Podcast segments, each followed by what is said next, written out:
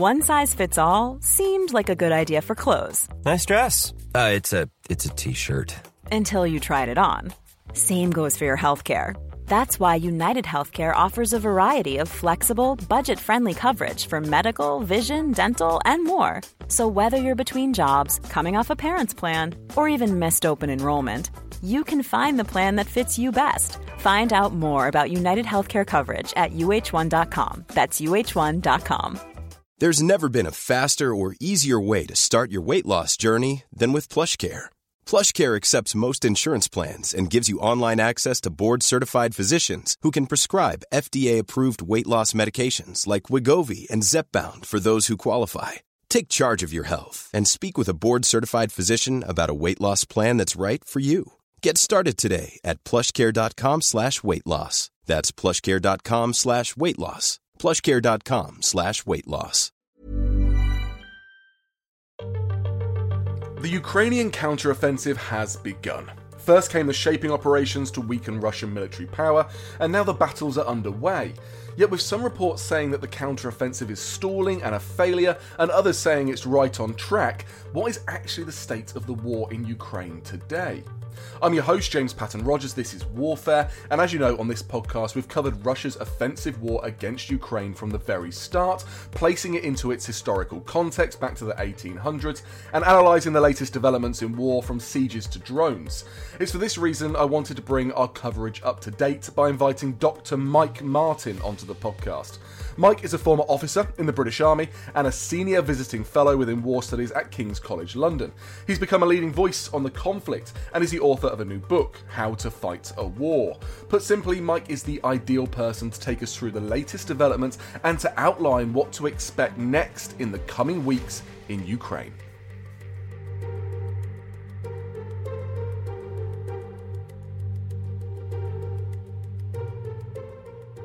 Hi, Mike. Welcome to Warfare. How are you doing? I'm good. How are you?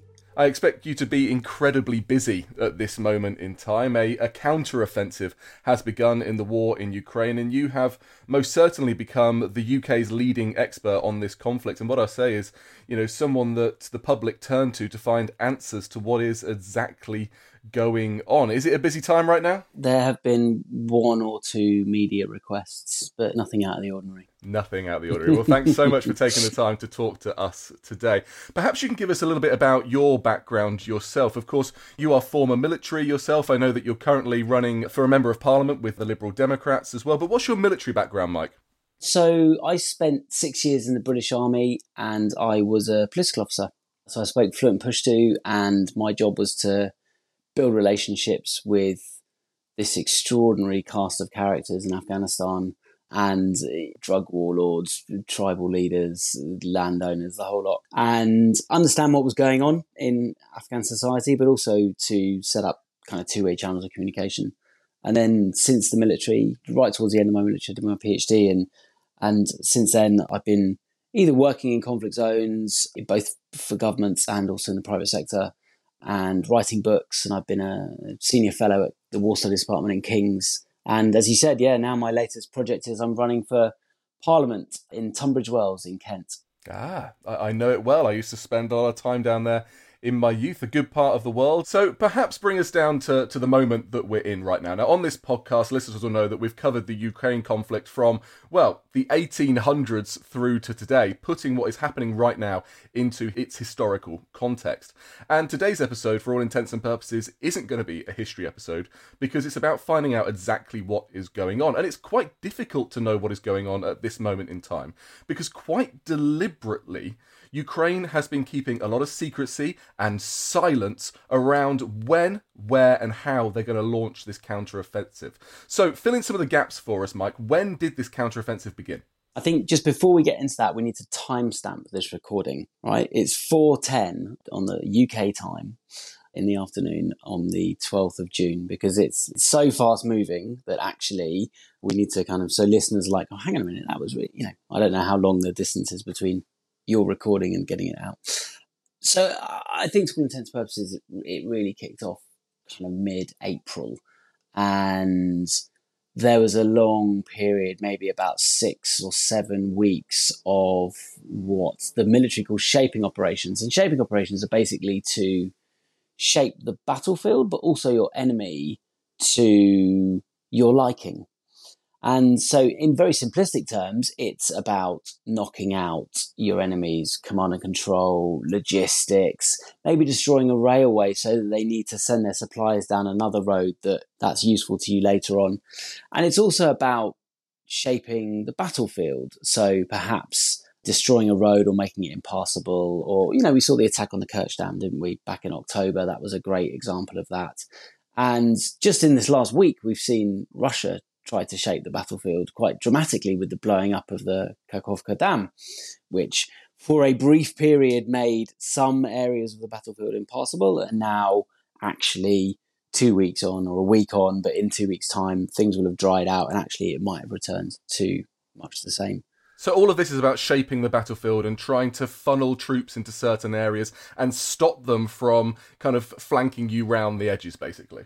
It is that. And it's also about sending signals, right? Because what you're trying to do is deceive your enemy, right? All warfare is based on deception, or all successful warfare is based on deception. And there's broadly two types of deception. One is where you increase so there's lots of ambiguity in war. That's just the nature of it. But you want to increase the level of ambiguity that your enemy's feeling because that gives them lots of dilemmas. Do I go over here or over there? Do I, you know, retreat or do I reinforce here? Do I reinforce there? So what you're trying to do is, is, and this is what the Ukrainians did very well in the shaping operation, is they put in lots of activity in lots of different places. So it wasn't, it made it less clear to the Russians where it was they were going to have the final push. And actually, as we, I'm sure we'll come into now, what's happened in the last week, which is a kind of, they've moved out of shaping operations, but they've continued that some elements of that deception into the initial phases, if you like, of the non shaping operation, the actual operation. And then the other type of deception is ambiguity lowering. So this is where you very clearly signal to your enemy that you're going to hit in this particular area, but actually you're trying to do it in another area. So, you know, D-Day was a classic example. We very clearly signaled to the Germans that the Pas de Calais was going to be the area of the assault and uh, and it was so successful that even a couple of days into the Normandy operation, the Germans were still sending reinforcements to the Calais area. So that's a you know, and that's exactly what the Ukrainians are doing this week, which we can talk about in a minute. So you're kind of doing a whole bunch of things in your shaping operations, and we saw obviously a lot of stuff in the information space as well. So we saw all those videos, didn't we, of Ukrainian training or the equipment they'd been given from the West and all that kind of stuff. And and that is actually that was largely aimed at us in the West as a kind of don't worry guys, we thank you all for all your support. But it sort of trickles down into the Russian sphere as well because they, you know, the more anxiety you can create in your opponents.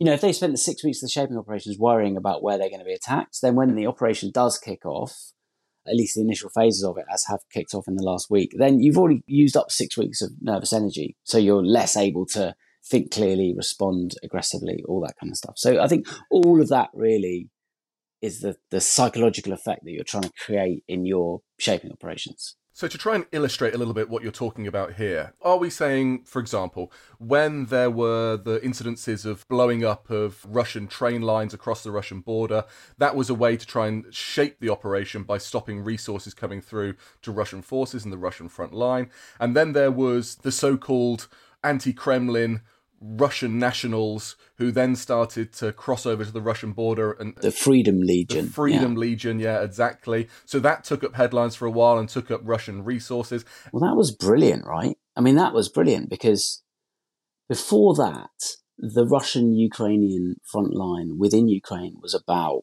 1,200 kilometers. The distance from where the Russian Ukrainian front line hits the Russian border and the Belarusian, Russian, Ukrainian tri border is about 1,200 kilometers. And previously, I think the Russians had felt, well, if you just look at how much they defended that border, i.e., not at all, deduction from that is that they actually weren't, they felt safe. They felt safe there. And by putting a relatively small military force, like a battalion or something, less than a battalion, of troops with initiative it meant that the Russians had suddenly had to double the area of border that they were worrying about. And it soaks up mental energy. One of the scarcest resources in warfare is the commander's mental energy. And it also, as you were saying, drew resources away from Bakhmut or wherever else the Russians were trying to defend. So I thought that was very unexpected and and quite brilliant. It reminds me of kind of special operations forces operations during the Second World War before the invasion of France. You mentioned D Day, of course, but you had special operations forces in there doing these shaping operations, blowing up train lines, cutting off communications points, applying pressure on the Germans. So you do have these parallels in history that we can talk about. But one of the ones that I think struck me most, and most literally struck Moscow, was the use of drones to send these longer range drones up to 800 kilometers in range to go and attack Moscow itself to go and try and hit the Kremlin or to go and hit these affluent areas of Moscow. Now, of course, that is shaping the Russian public opinion of the war. Maybe they don't think it's going to go too well. I would never condone the bombing of civilian centres or, or morale bombing. I don't think that works in any way, shape, or form. But it did shape the conflict in such that the Russians started to have to move some of their air defense systems back towards Moscow. And that's a vital kind of cat and mouse game that's going on at the moment in the war is who has the best air defense. Yeah, no, absolutely. And, you know, again, it's it's assets, and then it's what's the psychological message. So to the Russian population, that was one message. Also to decision makers in in in Russia, right? In, in, Moscow, we have a number of different factions that are jockeying and vying for control, and basically, it looks Putin look weak. And anything that makes Putin look weak makes it harder for him to control all these factions. And you know, we're going to come on to probably the strategic aim, or what I think the strategic aim for Ukraine is. But uh, uh, jockeying different factions. You know, we've seen in the last week the ministry, the Russian Ministry of Defense has tried to bring the Wagner Group under its control and basically failed. Um, but anything that makes Putin look weak makes a coup more likely, and that's going to be the shortest way to finish the war. Is some sort of you know change of leadership in the Kremlin. So is, is that it? Is that the Ukrainian objective to try and put as much pressure on the Kremlin to bring about a coup? Yeah, I think basically evicting every last Russian from Ukraine is going to be impossible. They, the leadership doesn't care enough about the Russian soldiers' lives, and they can dig in sufficiently that you know it's very hard to evict every last one of them. However, luckily, there's a shorter route to victory for the Ukrainians, which is to get the Russians to withdraw themselves. So then the question is, how do you achieve that? Well, Putin's never going to do it because he's totally bound up in this war. So then you need another leader. So what you need to do is make Putin appear like he's losing the war or he's weak or he's a poor commander. So the Kremlin attacks are like a small part of that, but much more effective at achieving that goal. And, and really, the whole military maneuvers in Ukraine are about affecting the psychology of the people in Moscow, right? and so uh, some if you can get some sort of battlefield spectacular, you know, maybe you surround Crimea or you get down to the Sea of Azov and cut the Russian forces in two, or you rout a significant 10,000 Russian troops, or you take mass prisoners, or whatever. You know, something spectacular that is undeniably a Russian screw up that or Russian weakness that the Ukrainians, you know, professionally take advantage of and orchestrate in you know in a professional, competent, swift manner. Something like that, or two or three events like that, spectacular on the battlefield, are likely more than anything else to lead to, and it's not obviously not certain, but they contribute to this feeling of Putin's mismanaging the war. This is a disaster for Russia. Someone needs, needs to take control. And obviously, the deal is for that new person that they get. You withdraw your troops and we'll welcome Russia back into the West and the sanctions will go away and, and all that kind of stuff. Now, who knows? Who knows, frankly? And the problem with that theory is that we don't really have a good handle on who would take over. And it feels like, sadly, it feels like a very, very long way away. So, how is the counter-offensive going? That's the long-term, broader strategic aim. On the ground, what advances have we seen in terms of Ukrainian forces? There's been some reports of some villages being liberated, but these are, are small at best, with a population of perhaps a thousand here or there. These aren't the spectacular that you're talking about. Okay, so look, we're a week in, right? So it's impossible to say with any degree of certainty And I also think that measuring it in terms of, you know, numbers of settlements liberated is, is not necessarily the best metric because the Ukrainians are bypassing lots of settlements because what's the point in having a big fight over something? You can just bypass it, cut off the supply chains to it, and then you know take it at your leisure. This stage of the conflict, the Ukrainians are absolutely trying to get through and cut Russian lines of logistics because if you can cut that, then the Russian forces will collapse. That whole collapse in Kherson in you know towards the end of last year absolutely came about because the Ukrainians had sealed them off from their own logistics supply, dropped all those bridges, and made it impossible for heavy heavy supplies to go over those bridges. And that meant that those forces were no longer able to sustain themselves, and they had to withdraw. And it's a tried and tested method of warfare. So how's it been going? Well, there's basically three, uh, you know, in addition to all the things we spoke about, there's still the Belgorod things going on with the Freedom Legion, and there's still stuff up in, you know, there's all sorts of things going on, uh, but they're just to keep Russian troops in place and to stop the Russians pulling those troops out and reinforcing down in the three kind of key areas. And those are south of Zaporizhia towards a town called Tokmak, which is a really key Russian logistics hub. It's a railway junction. There's Bakhmut in the east, which we've sort of heard about continually for the last six months. And then there's Vuhledar, and sort of 20 kilometers west of Vuhledar, there's quite a broad front there, which is sort of northwest of Mariupol. Now, both the Tokmak and the Vuhledar axis obviously both lead to the Sea of Azov, right? And, and the advantage of getting to the Sea of Azov is you cut the Russian forces in two. If you can hold that bridgehead, you've got the Russian forces in Donetsk and Luhansk, and then you've got Crimea in the south, and they're separated. And if you drop the Kerch Bridge, then Crimea is completely isolated. So that you're then in a very strong position to. I mean, that's a spectacular, right? Crimea under siege.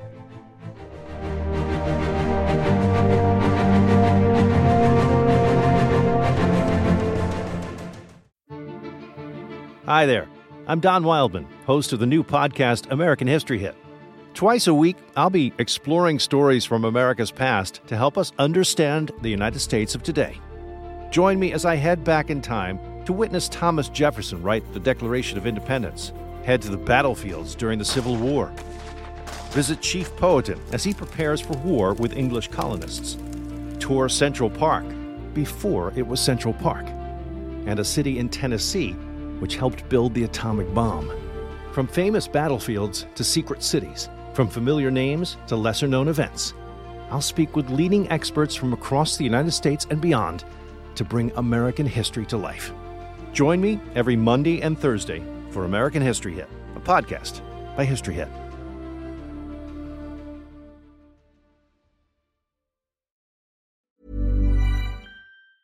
Hey, it's Danny Pellegrino from Everything Iconic.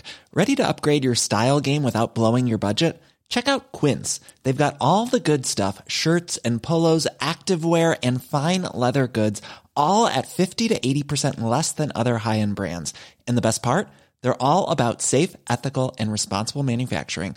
Get that luxury vibe without the luxury price tag. Hit up quince.com slash upgrade for free shipping and 365 day returns on your next order. That's quince.com slash upgrade. When you need mealtime inspiration, it's worth shopping Kroger, where you'll find over 30,000 mouthwatering choices that excite your inner foodie. And no matter what tasty choice you make, you'll enjoy our everyday low prices, plus extra ways to save, like digital coupons worth over $600 each week. You can also save up to $1 off per gallon at the pump with fuel points. More savings and more inspiring flavors make shopping Kroger worth it every time. Kroger, fresh for everyone. Fuel restrictions apply. Sick of being upsold at gyms? My guy, you're currently a base member. For $90 more, I can upgrade you to our Shred membership. For 130 more, you'll be a Swole member. And for just $300 more, you'll reach Sweat Platinum. At Planet Fitness, you'll get energy without the upsell. Never pushy, always free fitness training and equipment for every workout. It's fitness that fits your budget. Join Planet Fitness for just $1 down and $10 a month. Cancel anytime. Deal ends Friday, May 10th. See Home Club for details.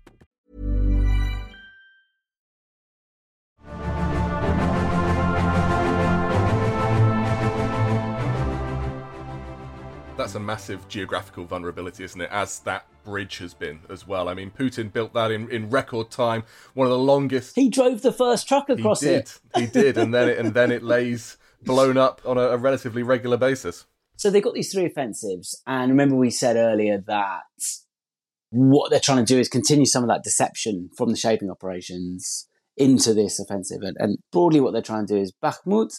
The Russians have they put absolutely everything into taking it. This is also about the factionalism inherent in the Russian forces. The Wagner group took it, and then they did a relief in place with the sort of standard Russian military. And the Wagner group are kind of more capable, more aggressive than the standard Russian military they've been placed with. So the Ukrainians have just started nibbling away at the flanks of that. They're leaving the city alone, but they're pushing around the flanks to try and encircle it, which has all sorts of lovely psychological effects for the Russians. It makes them think, God, we put all this effort in and we're about to lose it. It heats up the rhetoric between Wagner and the MOD. It also has a great military effect. Then they might encircle it and trap all these Russian forces. So that's really useful. And what it does is it keeps 10, 20,000 Russian soldiers in that area. They can't pull out of that area because it's such an important psychological area. It actually has very little military significance. That's what I was going to say. Like, in terms of his actual military worth, there isn't that much, but symbolically, it's become such a kind of. Yeah, but why did Hitler order the thrust towards Stalingrad rather than towards Moscow, right? You know, because it had Stalin's name in it. So, you know, warfare is not like geniuses making like impeccable decisions. it's, it's the opposite. And then we've got these two thrusts in the south, and it's very interesting. Basically, the plan is, you know, push on both of them and just see where the Russians. I think I suspect what's happening is they're waiting for the Russians to deploy their reserve. Like I'm, well, I'm assuming they've got a reserve. Otherwise, they're in even worse condition than we thought they were. But once you see them commit their reserve or significant portion of it, then obviously you just hit the other axis.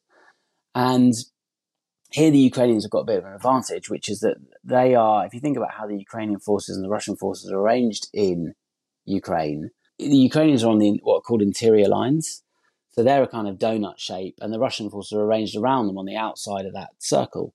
And what that means is that it's much easier for the Ukrainians to redeploy troops and assets and equipment and all the rest of it up and down the front line than it is for Russia. They have to do a longer journey, literally a longer journey and they have to do it through territory that's got Ukrainian partisans on it, where the Ukrainian held Ukrainian territory is friendly and safe. So they're in this very strong position, and they've got two options really. They either strike down towards Mariupol on the on the kind of Vuhledar axis. That's fine. That's about sixty miles, about hundred kilometers. Or they have the kind of Tokmak axis, a little bit longer, not much longer. And that would be again, you don't need to take Tokmak. You can just surround it or bypass it. All you need to do is cut the railway lines in and out of it then you've either got the option of going down to Melitopol, which is another major hub, and cutting that, or you could just go straight for the coast. And if you go straight for the coast, all of those uh, Russian units in the south, in the South Kherson region in Melitopol, suddenly are like, where are we getting our supplies from? So yeah, I think they've got a couple of options, and um, we'll just have to see, won't we, over the next. It, it really depends on the you know, the Russian pushback, what they decide to do, which they decide is the main axis. The Ukrainians may not even decide which is the main axis. They might have both of them as options. There are a number of commentators out there, experts, defense intellectuals, say what you will, say what you want to call them, but they're saying that this advance is going too slowly for Ukraine. The fact that they don't have enough air defense systems, that they have to move at this snail's pace in order to protect themselves under this this bubble of air defense. Because if they try and capitalize on any of their gains or any Russian slip ups, and they move out into the open, and they'll be decimated by this increased number of Russian loitering munitions, kamikaze drones, things like the Lancet 3, which is a, a more advanced version of the Lancet 1. To what extent do you buy this analysis? Does Ukraine have to move at this snail's pace? Is this going to continue for many months in order for them to make these gains that you've said? I think there's probably three things I'd say. The first is that all those people saying that are very welcome to strap on some body armor and uh, go and charge a Russian defensive position. Linked to that, right throughout this conflict, Ukraine has been very, very careful uh, with the lives of its soldiers, in very stark contrast to the Russians. And I think that is the the way that they are fighting this war because the soldiers are a limited resource and they have to keep the casualties down to as low a level as possible. I think the third thing I'd say, which is a little bit about the way these types of war are fought, is that often what you see is it seems that nothing happens for a while and it's very slow. And then suddenly you spot a seam or you spot a weakness in the enemy, and then you can pour through that. And then a week, you know, two weeks, three weeks happens in half a day. And I think that's the nature of, at the moment, we've got, in some cases, three or four layers deep Russian defensive lines. You're not going to charge through that, are you? and you could liken what they're doing to a reconnaissance in force. So you put, you know, you put a force forward, and then you use that to identify where the Russian positions are, call in HIMARS in those positions, destroy them, right, and then repeat. But that takes time. But it's a slow, methodical way of clearing your way through a three or four deep defensive belt. I would wait and see because, you know, at some point they'll spot something and they'll go for it and they'll pour right through. And let's be honest, I think one thing that's forgotten about this conflict is that Ukraine is fighting a great power. A great power that has a vast amount of military resources. It does have, you know, at least some well trained troops. It is a difficult fight that we're going against. And I think that in the West, at least, we've got used to, to wars that we think we can win relatively quickly. We felt like we had left behind kind of wars like this uh, long into the past, these brutal, in some places entrenched wars of attrition. After Afghanistan and Iraq, we moved towards this more remote warfare modus operandi where we'd operate in environments where we had command of the air and you wouldn't worry about this sustained air power threat from an adversary. This is a very different war than we're used to dealing with, and it's a very different war that the public are used to dealing with. I mean, is Russia a great power? Well, that's another that's another episode, you know, I guess. I mean,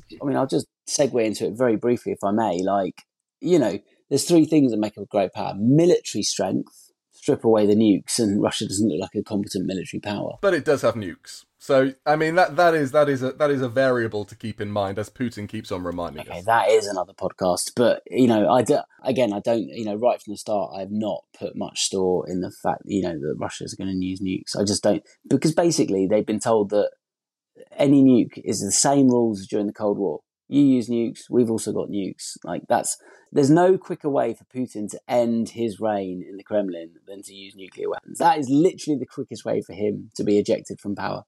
So, military, economic, and cultural are generally the three ways we define great powers. I don't see Russia scoring very well on any of them. No one's like banging on the door to go and live in Russia, are they? The economic, I mean, it's got a smaller GDP than God knows. Pick a small state, like it's tiny, and um, and then the military powers we see is is not that that not that great. I think the difficulty comes from the fact that it's much easier to defend than attack. And when you have militaries that have broadly comparable levels of technology, which is what we're seeing here, I mean, the wars that we fought, you know, very, very quickly was like the US versus the Taliban, which was, of course, the guys with the drones, with the 24 hour all weather ISTAR are going to win, you know, tactically going to win that war. Although, note, they lost it strategically at the strategic levels. It doesn't matter how good their tactics were. And but when you have it like in Ukraine, we have a situation where broadly the levels of technology are the same, and therefore you just kind of you revert back to these fairly cast iron laws of war that you know defending you know you need three times as many attackers as you do defenders in order to take a position minimum so that gives you an idea of how much more difficult it is to go on the offensive than it is to and to take positions that are defended or that you know someone's thought about how to defend them and all the rest of it and built a defensive position. So I think what we're seeing in Ukraine is kind of what we would expect if we thought about it and we you know the 20 years of interregnum you know in Iraq and Afghanistan was a just a different type of type of warfare. It is interesting to think about the extent to which this this war signifies uh, an end of Russia's great power status. I'd be a bit more hesitant in terms of the economy. It's still a pretty big economy, buoyed by mm. massive natural resources that are purchased from all around the world. But mm-hmm. you're right; it is, mm-hmm. it is, it has faltered, it has stuttered on the battlefield, and it, you know this is meant to be a, a special operation that was meant to be over in weeks, and we're we're quickly entering into three days, into, right? Three, three. Sorry, days. Come on, three days. Three days. What's next then, Mike? What what are we going to see? You know, this is the most difficult question to ask. I understand that. What in the in over the next over the over the coming uh, weeks? You, yeah. So look, but they want to get stuff sorted out by uh, they being the Ukrainians by about October November before the winter sets in. Yeah, I don't want to let it drag on much beyond that. And I would hope over the summer they're going to try and get to the Sea of Azov.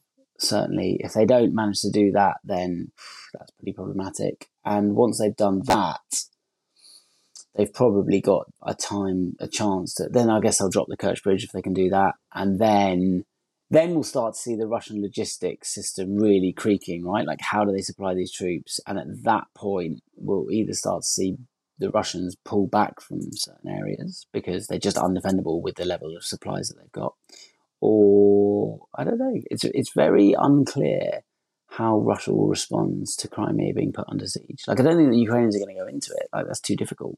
But you can just put it under siege very easily and stop stuff getting in there, apart from food, food and water. And so then the, the political screws start to tighten, pressure on Putin, and you'd hope that there might be some discussions about peace or a peace agreement, or like you say, Putin is brought down in some sort of Hmm, coup. I don't know. I mean, that's they've got to do it before 24. I think. I think most people are concerned about the U.S. presidential race, which so that's you know the election's November 24, but you know they go on for ages, right? So they'll be kicking that off in March or something. And we've seen some of the characters that are running in that race. They're not all supportive of Ukraine. So I think Ukraine and some of the European allies are quite worried that if it goes on into next year, and Ukraine becomes a political football in the US, then that might affect you know, America's policy towards the conflict. And obviously, if you know America is the indispensable ally, if America decides to scale it down, then that I would doubt that the Europeans will be able to carry on that that level of supplies on their own. And that's why we've always got to keep that domestic politics in sight, in mind, and that domestic cycle in the mind. Well, well, Mike, thank you so much for taking the time to give us this update on the counteroffensive and what has been going on so far. We'll definitely get you back on the Warfare podcast as things progress. But tell us, where can people follow you online for these these almost daily updates of what's going on, and where can we read more of your work? Uh, well, you can follow me at Threshed Thought, all one word, uh, on Twitter. And I've just published a book actually called How to Fight a War, which is, you know, some of the things we've been speaking about today. And it's literally a how to guide with the reader in the mind of a commander in chief thinking about sending their troops into war. And it, it tells you what you need to know. Fascinating. I can't wait to read it. We'll put a link to your book in the show notes. Mike, thank you so much for your time. Thanks, James. Thanks for listening, but before you go, a reminder that you can now follow along online on Twitter at HistoryHitWW2, on Instagram at James Rogers History, and on TikTok also at James Rogers History. You can also subscribe to our free Warfare Wednesdays newsletter via the link in the show notes.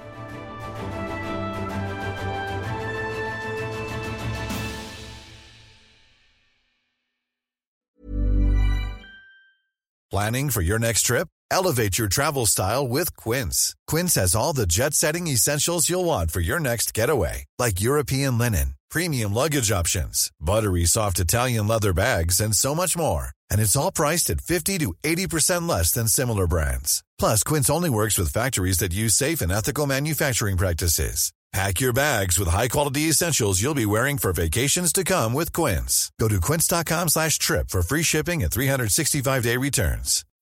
When you need mealtime inspiration, it's worth shopping Kroger, where you'll find over 30,000 mouthwatering choices that excite your inner foodie. And no matter what tasty choice you make, you'll enjoy our everyday low prices, plus extra ways to save, like digital coupons worth over $600 each week. You can also save up to $1 off per gallon at the pump with fuel points. More savings and more inspiring flavors make shopping Kroger worth it every time. Kroger, fresh for everyone. Fuel restrictions apply.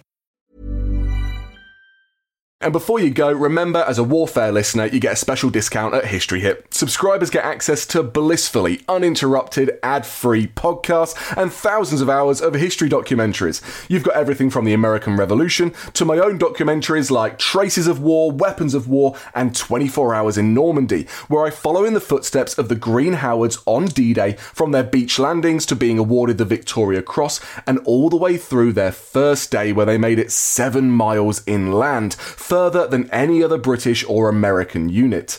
So head over to historyhit.com forward slash subscribe or follow the link in the show notes and use the code WARFARE to get 50% off your next three months. That's the code WARFARE to get 50% off. And if you're an Apple listener, you can subscribe for new ad free episodes within the app. So give it a go. I know you're gonna love it.